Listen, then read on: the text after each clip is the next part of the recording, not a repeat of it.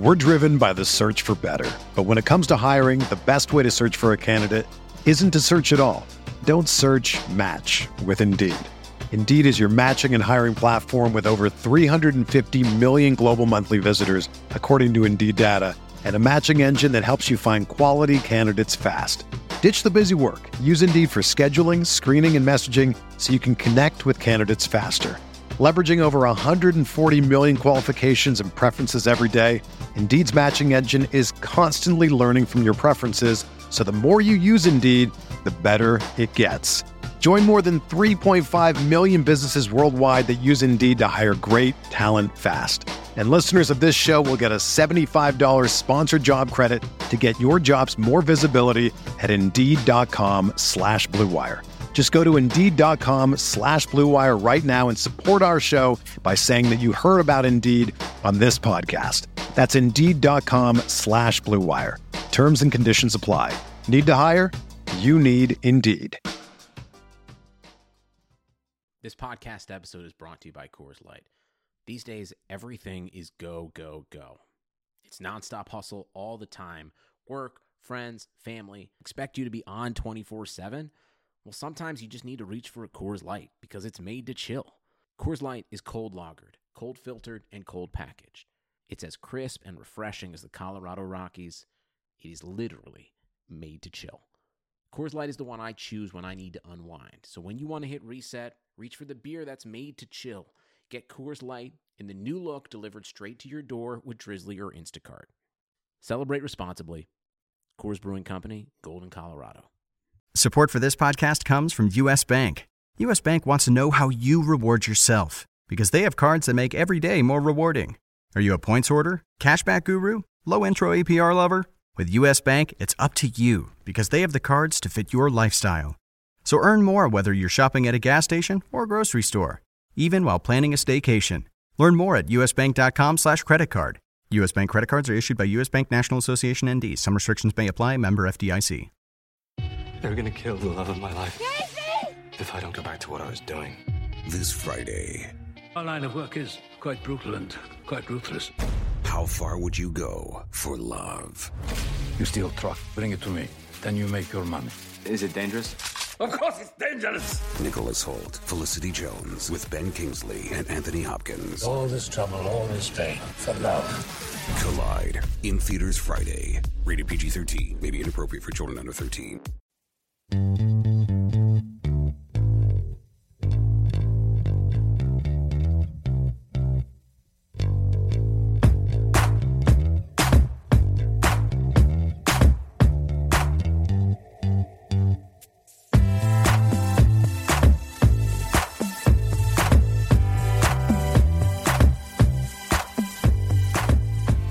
Welcome to the RotoWire NBA podcast. It is Monday, November 28th. Nick Whalen here, not with DJ Trainor, but with RotoWire's Andre Snellings. Uh, Andre, glad to have you on. I think you're going to be kind of a, a recurring guest on Mondays uh, in the future here. Is that how this is going to work out? Sounds like it to me. Um, who would you say a recurring guest for whatever reason? It made me uh, it, it kind of felt like I'm a infestation. Like uh, you got me, you can't get rid of me. no, quite quite the opposite actually. Um, you and I have talked quite a bit, you know, on Sirius XM uh, over the last few months, uh, talking NBA, and of course you write uh, the Hoops Lab in addition to a bunch of other NBA content for RotoWire.com. So uh, looking forward to getting to talk hoops with you more regularly, Dre. Um, but I want to start with with the LA Clippers. Um, I mean, it was kind of easy to to look away, I guess, from the NBA this past week with everything going on uh, with the holiday week. You know, it's, it's always tough to, to keep up with everything as closely as we do night to night. Uh, you know, when you're traveling and you got family in town and things like that. I, you know, got back to Madison uh, on Saturday and, and started kind of looking back and combing through everything that had happened the previous couple nights. And all of a sudden, the LA Clippers, who were kind of beating down everybody, you know, last night they lose to the Pacers by 20 plus points. They fell to the Pistons the game before that. Um, they look quite a bit more mortal uh, right now than they did not three or four days ago. Yeah, and it's interesting because you know they've been kind of fighting with their mortality for a couple weeks now. I mean, they've still been winning, but you know, I was watching just, I mean, they had a close win over the Kings, a close win at home against the Bulls. Um, you know, their win against the Raptors was relatively close. They blew out the Mavs, but then they had those two losses. But I guess the thing is, is even though they, they kept winning, it wasn't like those first few weeks of the year where they were just destroying the game, right. you know. So um, I still didn't see that loss to the Pacers without Paul George coming. I mean, by mm-hmm. 21, that like that that seemed a little extreme. But other than that, you know, maybe they they just were off to a really good start and they were gonna they had some uh, regression to the mean coming anyway. Yeah, I think that was the case in some ways. I mean, they were playing not necessarily over their heads because when you have Chris Paul and Blake Griffin and DeAndre Jordan, you know, it's not unrealistic to start a season, you know, 14 and 2 like they were. I, I think that was probably a little bit better than people expected, but this is what you get when, you know, all three of these guys are playing at a high level and playing together and most importantly aren't injured. Um, but I mean, this team scoring 70 points. Granted, they were on the road in Indiana last night, but still, um, like you said, no Paul George for the Pacers in this game, and it, it was just an all-around, you know, struggle-filled night for the Clippers. I mean, DeAndre had 14 rebounds, Blake got to 16 and nine. Chris Paul really, really struggled, and JJ Redick struggled as well. Uh, those two combined to go one of 11 from the field. I mean, I'm not worried about the Clippers. To me, you know, they're still the the second or third best team in the West. It's really hard to make a case that anyone other than the Warriors, Spurs, and Clippers really belong in that top tier. I've liked Definitely. what I've seen from Memphis the last couple weeks. Houston's been, you know, better overall, uh, at least on the defensive end, I think, than some people expected. And and what Harden's doing seems to be sustainable. But to me, it's still Warriors, Spurs, Clippers at the top. And and Spurs and Clippers, I think, will probably go back and forth throughout this first half of the season. And really, I don't know if it matters all that much. They're two and three in some order, right? Yeah, I agree with that. I mean, honestly, um, I think before the season started, I predicted, you know, on one of these shows, Warriors, Spurs, Clippers in that order. And my co-host on the show at the time was saying, well, um, maybe Spurs, Warriors, Clippers. You know that the. Spurs mm-hmm. will have an argument to be around for the whole year that they could have the best record last year, so they may be able to sneak in a one. But I do agree with you that those are the three teams. Um, I was higher on the Rockets, I think, you know, coming into the year, so I, I think I, I, pegged them as four, but I still see them as four. I don't see them realistically jumping into that top three. Yeah, yeah, I'm, I'm with you on that. I think I think teams like Memphis and Houston just have these fatal flaws, you know, that, that a team like San Antonio and, and even the Clippers don't have, and, and certainly not the Warriors. I mean, in a seven game series, you just, you just can't expect James Harden to single handedly, you know, bring a team like Houston, you know, over any of those three teams. And I think Memphis, you know, you have your questions like, yeah, sure. They, I mean, they allowed 97 points per game, you know, best in the Western Conference outside of Utah, but they only score, you know, just you know 0.8 points ahead of that, you know, 97.6 points per game compared to a Warriors team that scores, you know, almost 120 points per game. Like I, to me, that that's just not a sustainable, uh, sustainable number whatsoever. In the Eastern Conference, Cavaliers keep rolling. Uh, we saw that the entire team was at the Ohio State Michigan game on Saturday, uh, and then they played a road game uh, in Philadelphia uh, on Sunday afternoon. Not surprisingly, uh, came out a little bit flat in that one, trailed actually for most of the game, but uh, Cleveland able to, to end up beating the 76ers. Another triple double for LeBron as he continues to, in some ways, take a back seat. You know, I think a lot of the expectation for this year was okay, he's got his title. Kyrie's ready to take on a little more. Kevin Love's playing the best ball that we've seen from him in probably four years. Um, but you know, LeBron's still able to put up numbers, even though it doesn't quite feel like he has to do everything. Yeah, I mean, so I guess you, you, mentioned them going to the Ohio State game, and you know, with all the news coming out of Columbus today, you know, we should uh, uh, send our, our well wishes and shout outs out to, to the Ohio State community as they try to deal with what's going on. But um, as far as the NBA goes, um, I agree. The, the the Cavs are on cruise control, and honestly of the teams in the West, I think the Spurs have been on cruise control. You know, they, they're the team that'll sit their guys at the drop of a hat. I think the Warriors have still been trying to kind of prove themselves, and now they've started beating everybody by 20, so maybe they'll get on cruise control too. But um, right now, the, the the Cavs and Spurs, to me, on a daily basis, just feel like they're like, you know what, we've got this. Mm-hmm. You know that that whole Philadelphia game. You said they came out flat, and it's true. But they just they they just felt like a big brother to me. Watching it, they felt like a big brother playing against their little brother. Like, really, you gonna make me, you gonna make me run today? Right, exactly. All That's right, exactly what it felt like. You know. Yeah. Yeah, I, I, fired that one up on League Pass, um, you know, as a kind of a diversion to keep me from watching my my Jacksonville Jaguars, and that's exactly how it felt. I mean, Cleveland mm-hmm. trailing going into the fourth, you never really felt like they were in too much jeopardy. Um, but the thing is, like, this is a game where LeBron had to play 42 minutes, Kyrie had to play 41 minutes that's not what they want, you know, especially against the Sixers, uh, you know, especially uh, on a weekend game like this with with with a tough slate of games coming up. I, I, we had this conversation every year, or at least the Cavs had this conversation, or the then, you know, when LeBron was with the Heat, this would come up. You know, whoever the coach was would come out and say, all right, we're, we're reducing LeBron's minutes. We're going to try to keep him in the low 30s. And then games like this happen where I think LeBron is just, he's too competitive of a guy. And it's hard to to take it to you know basically say you know I don't want to play anymore or you know we need to keep your minutes at 32 because that means you're going to lose probably a lot of games like this that could kind of go either way. So it'll be interesting to me to see you know how the Cavaliers handle that going forward. I mean, they only have two losses right now. One of those losses came to Indiana when they sat LeBron James. You know how many times are they going to be willing to do that? Uh, it's going to be interesting, but coming up for the Cavs, schedule toughens up a little bit. They're at Milwaukee tomorrow. Uh, they, they, traditionally play really well against the Bucks, so I don't think that'll be too much. But then they have the Clippers on Thursday. They're at Chicago on Friday and a back to back. At Toronto next Monday, and then at the Knicks. So. I mean, I think, like I said, you feel pretty good about the Milwaukee game. You probably feel all right about uh, LeBron in the Garden against the Knicks, but uh, the, the, Clippers and the Bulls on a back to back on Thursday, Friday is, is going to be a tough test. Yeah, it is, and I mean, you know, as you point out, you you were just uh, pointing out that they have several road games coming up, and if you look at the schedule, I mean, it needs to be balanced out. Like I think they have the fewest number of road games so far of any team, at least in the East, maybe in the NBA, because they've only played five road games and they played 10, 10 home games. But um, where you started off, I think for them is going to end up being kind of the key. I think LeBron is going to coast some this year, whether that means more games completely off or, you know, games where they try to like run up the score and he can play like 25 minutes or something. Um, I think they'll try to find that that ground. But the fact that Kevin Love and Kyrie are both playing well. You know, the championship I think was most important for them. You know, LeBron had the pressure on him because he wanted to bring a championship to his home team. But other than that, it wasn't affecting how he played. Right. But Kevin Love was never himself in Cleveland. The whole time he's been there, he's looked like he's uncomfortable, trying to figure out how much does he have to defer. Um, so, you know, and, and Kyrie too also was trying to prove himself. So now that they have that ring in their pockets, I feel like they can just kind of like let loose and and, and, and see what happens. And I think that'll help the Cavs as a whole and, and LeBron and his quest to rest um, as the year goes along.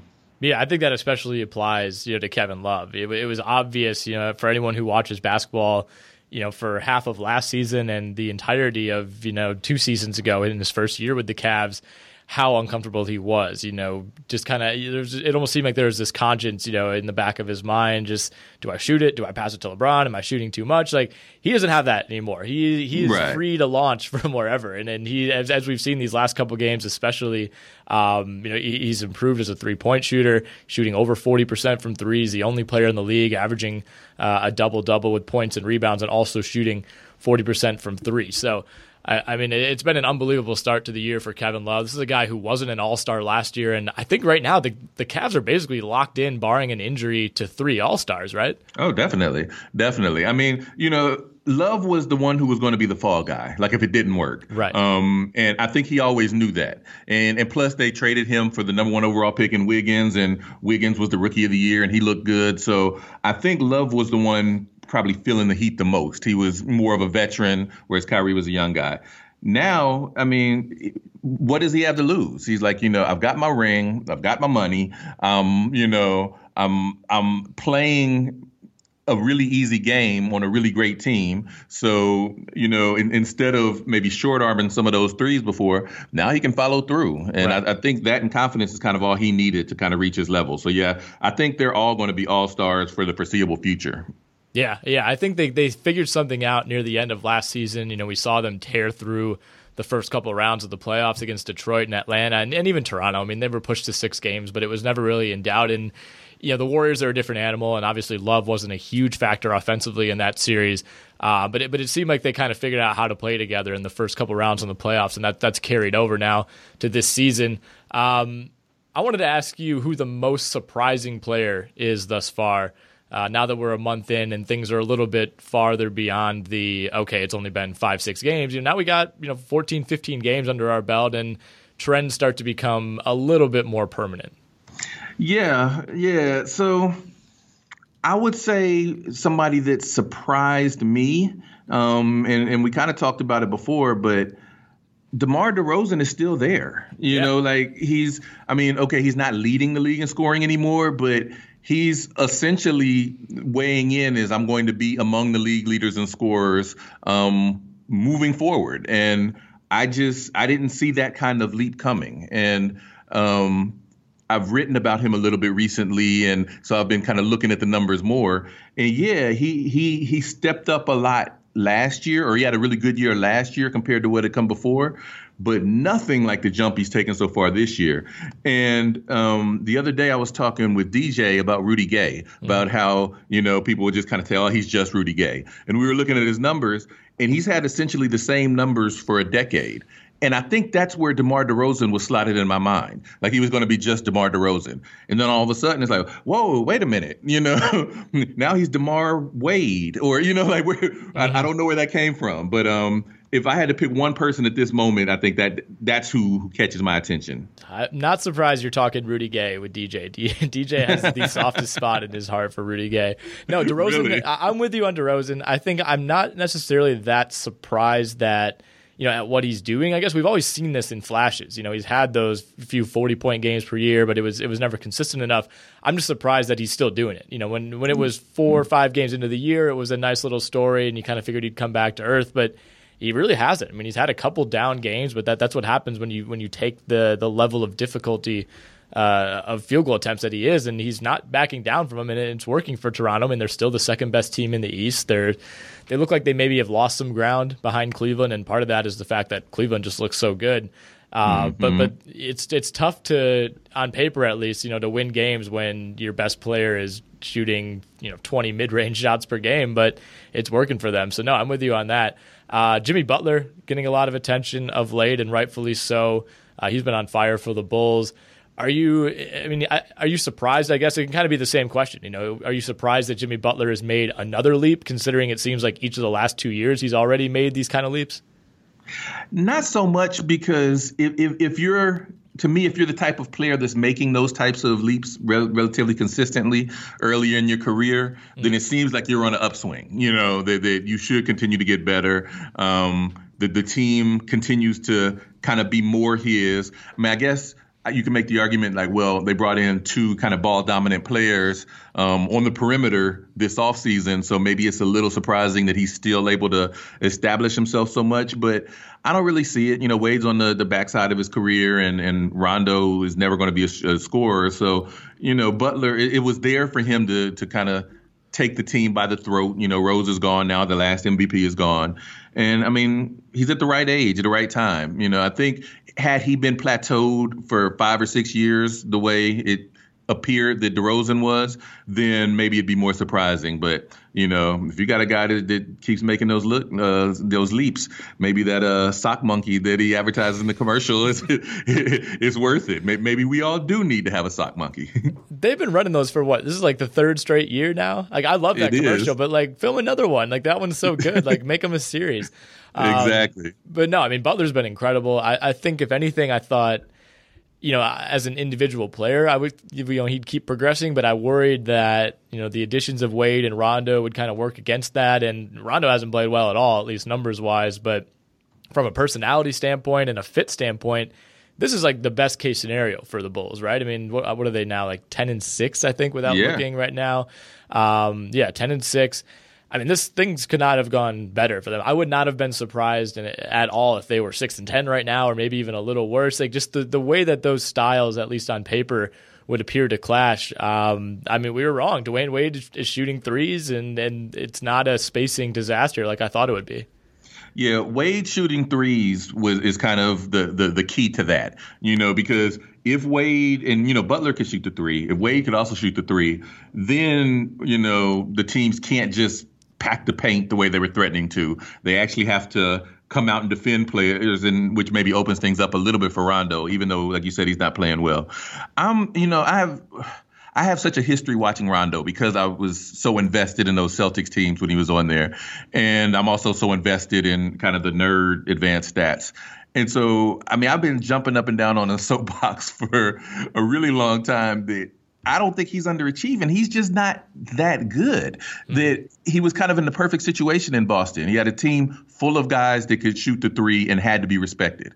And so because of that, and because the offense was set up for the ball to be in his hand all the time, he could really rack up assists. I mean, that was, you know, that's that's the way the game was. And it was older players, so he could hustle and grab rebounds, and it kind of makes the stats look good. But mm-hmm. he's never been an impact player. And I think on a team like the Bulls, where not only um, is the team not set up for him to just hold the ball all the time and, and, and, and really funnel the assists, but they also have these other young, energetic guys on the rise like Jimmy Butler. I think we're just kind of seeing this is kind of who Rondo's been. I think this is a podcast record. We've gone almost 20 minutes without so much as mentioning the Warriors or anything even related to the Warriors. um, but right now, and we talked a little bit about Cleveland already, but as things stand right now, the Warriors have two losses. They seem to have found a groove and really haven't played a close game, it seems like, in a few weeks. Do you feel better, worse, or the same about the Warriors' title chances right now uh, than you did before the season started? I feel the same right now as I did before the season started. Now, um, you know, I mean, I, you, you may remember I, I, wrote about, you know, when, when Durant came, yeah. how I called him Goliath and was talking about how scary they were. And then I think we actually, um, you and I talked on on the RotoWire uh, Fantasy Sports Show, yeah. uh, you know, when they lost those couple games early, like, you know, well, was this a problem? And, you know, we were saying then they just give them give them a week, give them a couple weeks, you know, let, let them pl- practice together and, and play together. And, you know, it, it, it's going to even out. They're, they're, they were just way, way, way too talented, and the talent matches. You know, it's yeah. not like the 04 Lakers or you know a team that you put together where they all have the same skill set. Like if, if if your offense is built around three of arguably the best shooters at their position of all time, um, they're going to be able to shoot and and they're going to be able to share the ball. Now maybe Klay Thompson's numbers, uh, volume wise, aren't going to be what they, they could have been without those teammates. But eventually, they're going to find their levels. They're going to make their shots, and they're going to start winning by 30. Yeah, I mean that's really what they've done. 11 game win streak now for Golden State, and it seems like it's not really gotten that all that much attention. Maybe this is just what people expected from Golden State, but they've they've kind of managed to fly under the radar. I, I feel like losing on opening night to San Antonio and then losing a couple games later to the Lakers, like it almost tempered expectations and tempered some of the hype to the point that you know people have, have kind of backed off of Golden State a little bit, and it's not this just crazy, insane circus uh, that we might have thought it would be. And I think some of that too is you know maybe maybe the media just got that out last year because so much attention exactly. was paid to the Warriors, and it's like it would maybe be impossible to to talk about them any more than they did last season. But I mean, you start looking ahead; they got four straight home games uh, before a five game road trip: Hawks, Rockets, Suns, and Pacers. I mean, I, I, I, was going to say you like their chances in all those games, but like, is there any game that you wouldn't like the Warriors' chances? I mean, they're at the Clippers next Wednesday. That's one that you have circled, uh, and then they're at the Jazz the following Thursday. So a back to back at the Clippers at the Jazz. Maybe that's where the streak comes to an end. Maybe. I Maybe, mean, like at twenty percent chance. Like I don't know. You don't feel good about them losing any night. Yeah, I mean, so like like you were saying, we we saw last year that they can just say, you know what, we're not going to lose anymore right. and just decide not to lose and they won't. So they, they still have that talent. They had to figure out the fit around Durant. That maybe that's been a little surprising for me that I, I thought that Durant was going to have to fit around the team. And instead right. he's come in and been the centerpiece and they fit around him. But they've they figured out how to do that. And so um, other than that, there's you know or maybe injury. I mean, I, I don't see anything else to create any regular season drama. No for them. And they've already set the record for 73 wins. So it's like after uh, McGwire and Sosa broke the, the, the baseball home run record. The next year, if somebody would have been hitting home runs at that pace, you'd be like, okay, we've we've been there, done right. that, you know. And then plus, I mean. Timing is everything too. Even NBA fans are in the regular world, and we just had the craziest presidential election of all time. Yep. You know, we just had a, a nuts college football two weekends. You know, like there's there's enough going on that they're not just the story the way they could be. And um, you know, I, I, really don't think we'll see that again this year. I think for them, the the bigger circus will come as you start getting towards the the, yeah. the championship. Yeah, I think there's that. I think the bar, you know, like we, like we talked about, is just set so high for them. We're like for a normal team, an 11 game win streak where you're blowing everybody out and scoring 149 points in regulation, like, that would be a big deal. But like the bar is set so high for Golden State that you know we've seen this before. Like you said, like they need to get to like 20 wins before people start paying attention to it, which is just absolutely absurd. But uh, yeah, any any issues that people thought might have arisen with Klay Thompson or with Draymond Green, like they, they seem to have fully moved past those. Klay's shooting 49% for the month, 40% from three, back up over 20 points per game. So, I mean, this team is mm-hmm. going to be this team is going to be just fine. I, I think they beat the Clippers on Wednesday. Um, you know, we'll see how that back to back works out. But I mean, for them, I think the big game is is Christmas Day at Cleveland, and that is oh, going oh, yeah. to be that is going to be quite the scene. And then they play uh, they play the Cavs at home less than a month later. So I mean, we do have to wait basically two months for our first uh, Cleveland Golden State matchup, but then we get two in the matter of about three weeks, which will be very, very nice. Um, all right, before we talk a little bit of DFS for Monday, fantasy MVP so far, and and there's a pretty decent chance that this might coincide with league MVP. Uh, but for you, who is who has been your fantasy MVP? Yeah, you know, DJ and I talked about that a little bit on Friday, and um, I, you know, at the end of the conversation, I talked myself into somebody I hadn't expected, and that's Kevin Durant. I mean, we were just talking yep. about him. He's the one, like coming into the year, I really thought that he would be the elite player that took a step back. You know, that the Curry would still be the fantasy MVP of that team because he would still be, it would still be his team, and Durant would have to learn how to operate without being the primary scorer.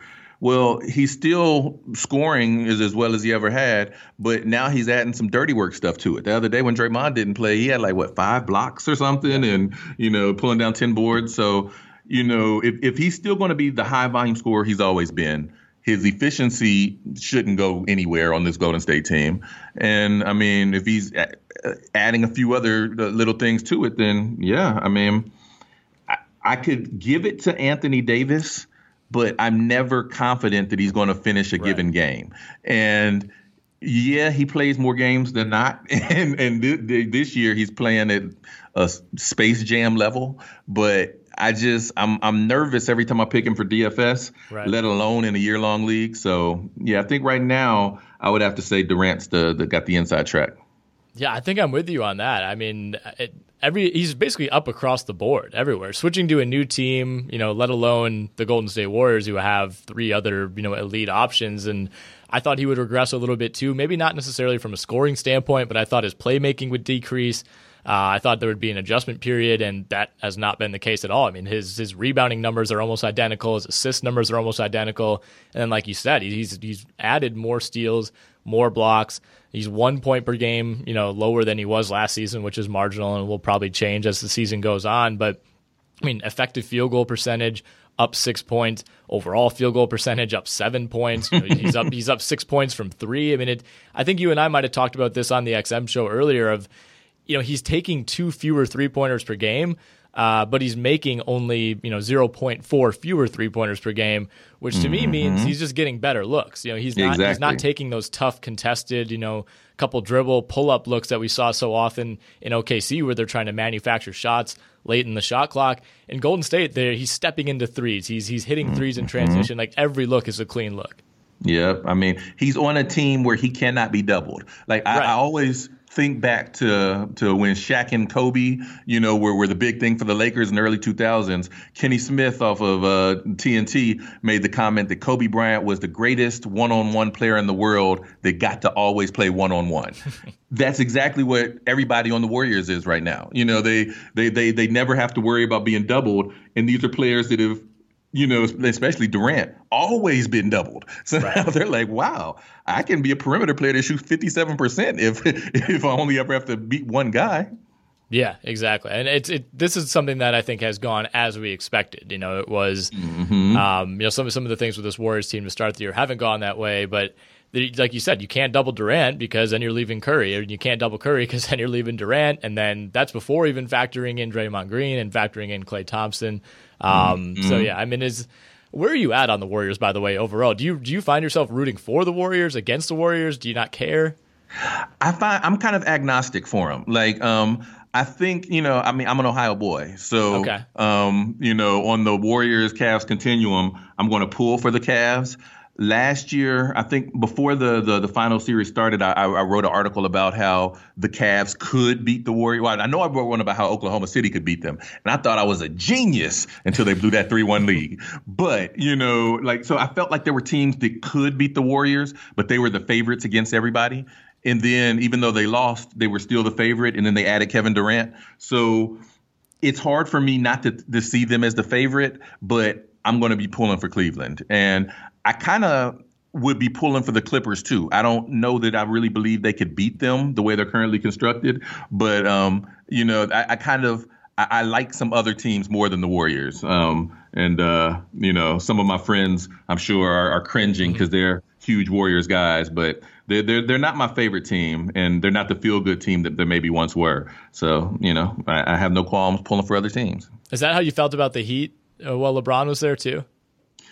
They were interesting. So I felt I, I was never because again, it, it's not a secret. I've never made a secret. I'm a big Kevin Garnett fan. So when the when the Heat were there, even though the Celtics were getting old, there was still enough fire left in the tank that I could pull for them. Mm-hmm. Um, the way LeBron left Cleveland did kind of leave a taste in my mouth. I never held it against him the way others did. Like, oh, this you know tarnishes his legacy. I always understood why he did it. I just thought he maybe he didn't handle it the, the best way.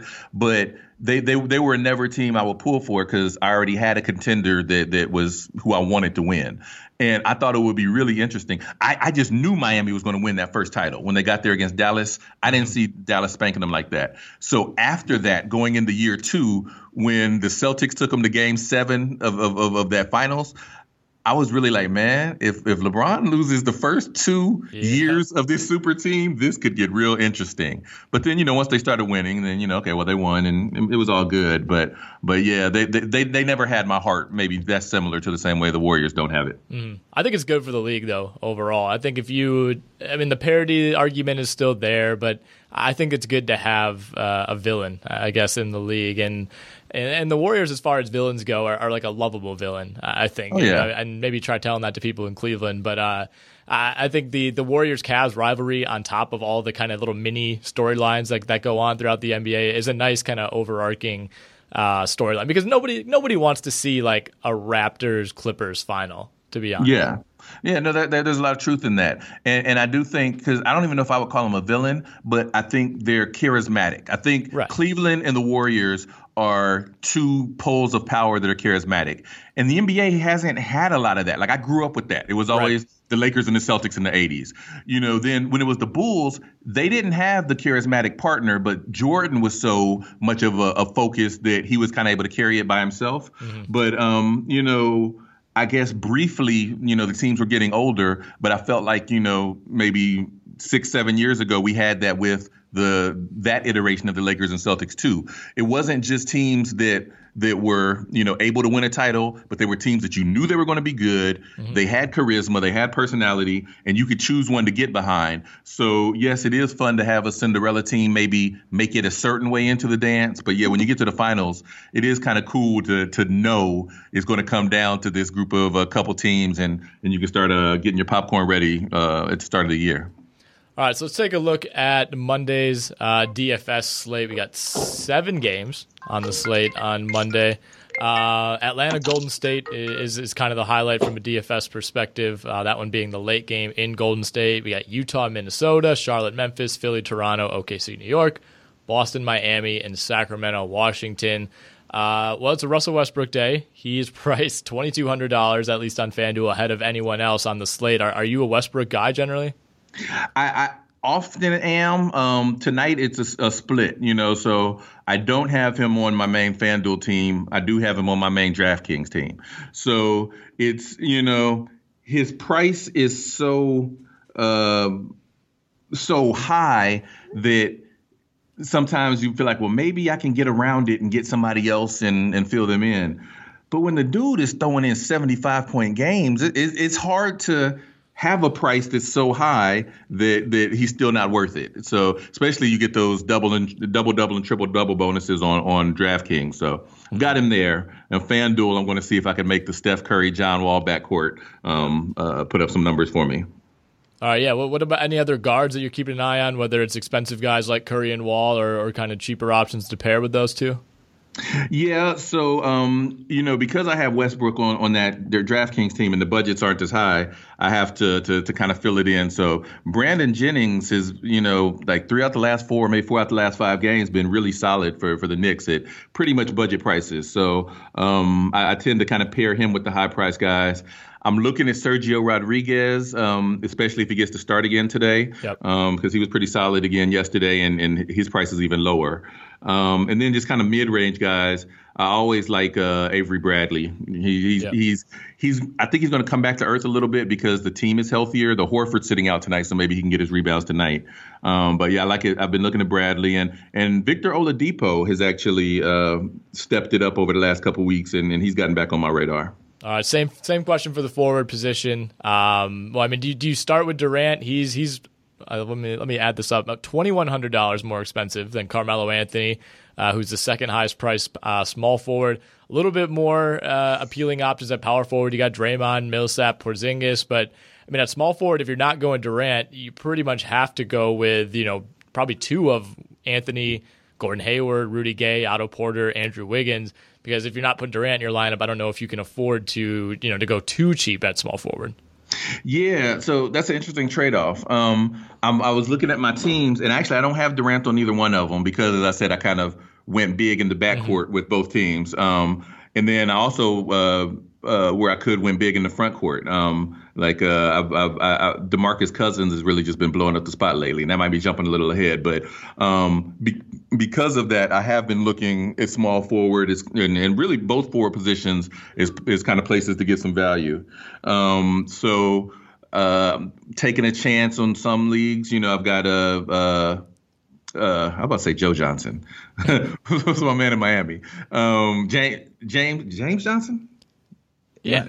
Yeah, James Johnson. Okay, like uh, I don't know, why I'm blanking, and, and on the screen it just says Jay Johnson. But yeah, Well, that, that's kind of the entire Heat roster at this point. Exactly, exactly. But you know, the the Heat, like Johnson's been playing well anyway, Mm-hmm. and then they their injury situation, I'm not sure, but I know they said both Waiters and Tyler Johnson sitting tonight, so maybe he he gets a little bit more responsibility even than he's been getting lately. So um, you know, I guess it depends on if uh, if Dragic is able to play, but but so I'm, I'm taking a chance with James Johnson.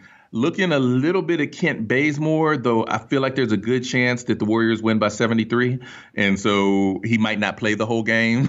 so you know he, he he's a little bit more of, of, a, of a risk to me. But um and then um among power forwards, um JaMychal Green has been catching my attention. I mean it's tragic that, that Zach Randolph you know lost his mom last week, but because of that he's out, which has been giving Green a little bit more playing time. So um he's a low price guy I've been looking at, and then um.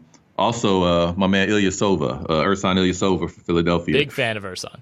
Yeah, you know, he's been, I mean, when he gets minutes, he produces. It's been pretty consistent over his career, and he's starting right now. And then plus, this is also a, a no Embiid night, which means all of their bigs might might get a little bit more run. All right, good stuff there. Which game are you keeping an eye on? Just watching, you know, on League Pass tonight. I, I think I'll be doing Utah, Minnesota if I can. If I could pry the TV away from the Packers game from my roommates. Yeah, exactly. I mean, pretty much Minnesota is always at the at the top of my, my watch list, so I'll be paying attention to Yep. them. Um, you know, I guess as a backup, Russell Westbrook, you almost always have to watch him. Like he, him, and James Harden and maybe Anthony Davis are like kind of individual must see TV. So um, I'll probably pay attention to him just to see if he decides to jump over the backboard or punch through the stanchion or I mean you know like And both like, of those things are bound to happen at some point this season. exactly like everything is in play when he's when he's playing. So I would so, be yeah, surprised my- if he doesn't punch through a stanchion, honestly, at this point. uh, Dre, good stuff. Uh, DJ and I will be back on the pod tomorrow. We'll be talking with Aaron McMann, uh, Pistons reporter for MLive.com. But Dre, I think we'll have you back either next Monday or the Monday after. Uh, yep, I think we're going every other Monday. So I look forward good. to it. All right, thanks for joining me, man. Have a good day. All right, man. Peace.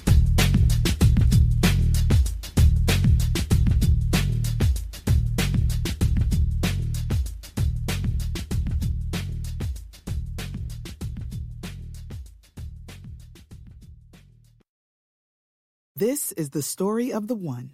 As head of maintenance at a concert hall, he knows the show must always go on. That's why he works behind the scenes, ensuring every light is working, the HVAC is humming, and his facility shines. With Grainger's supplies and solutions for every challenge he faces, plus 24 7 customer support, his venue never misses a beat.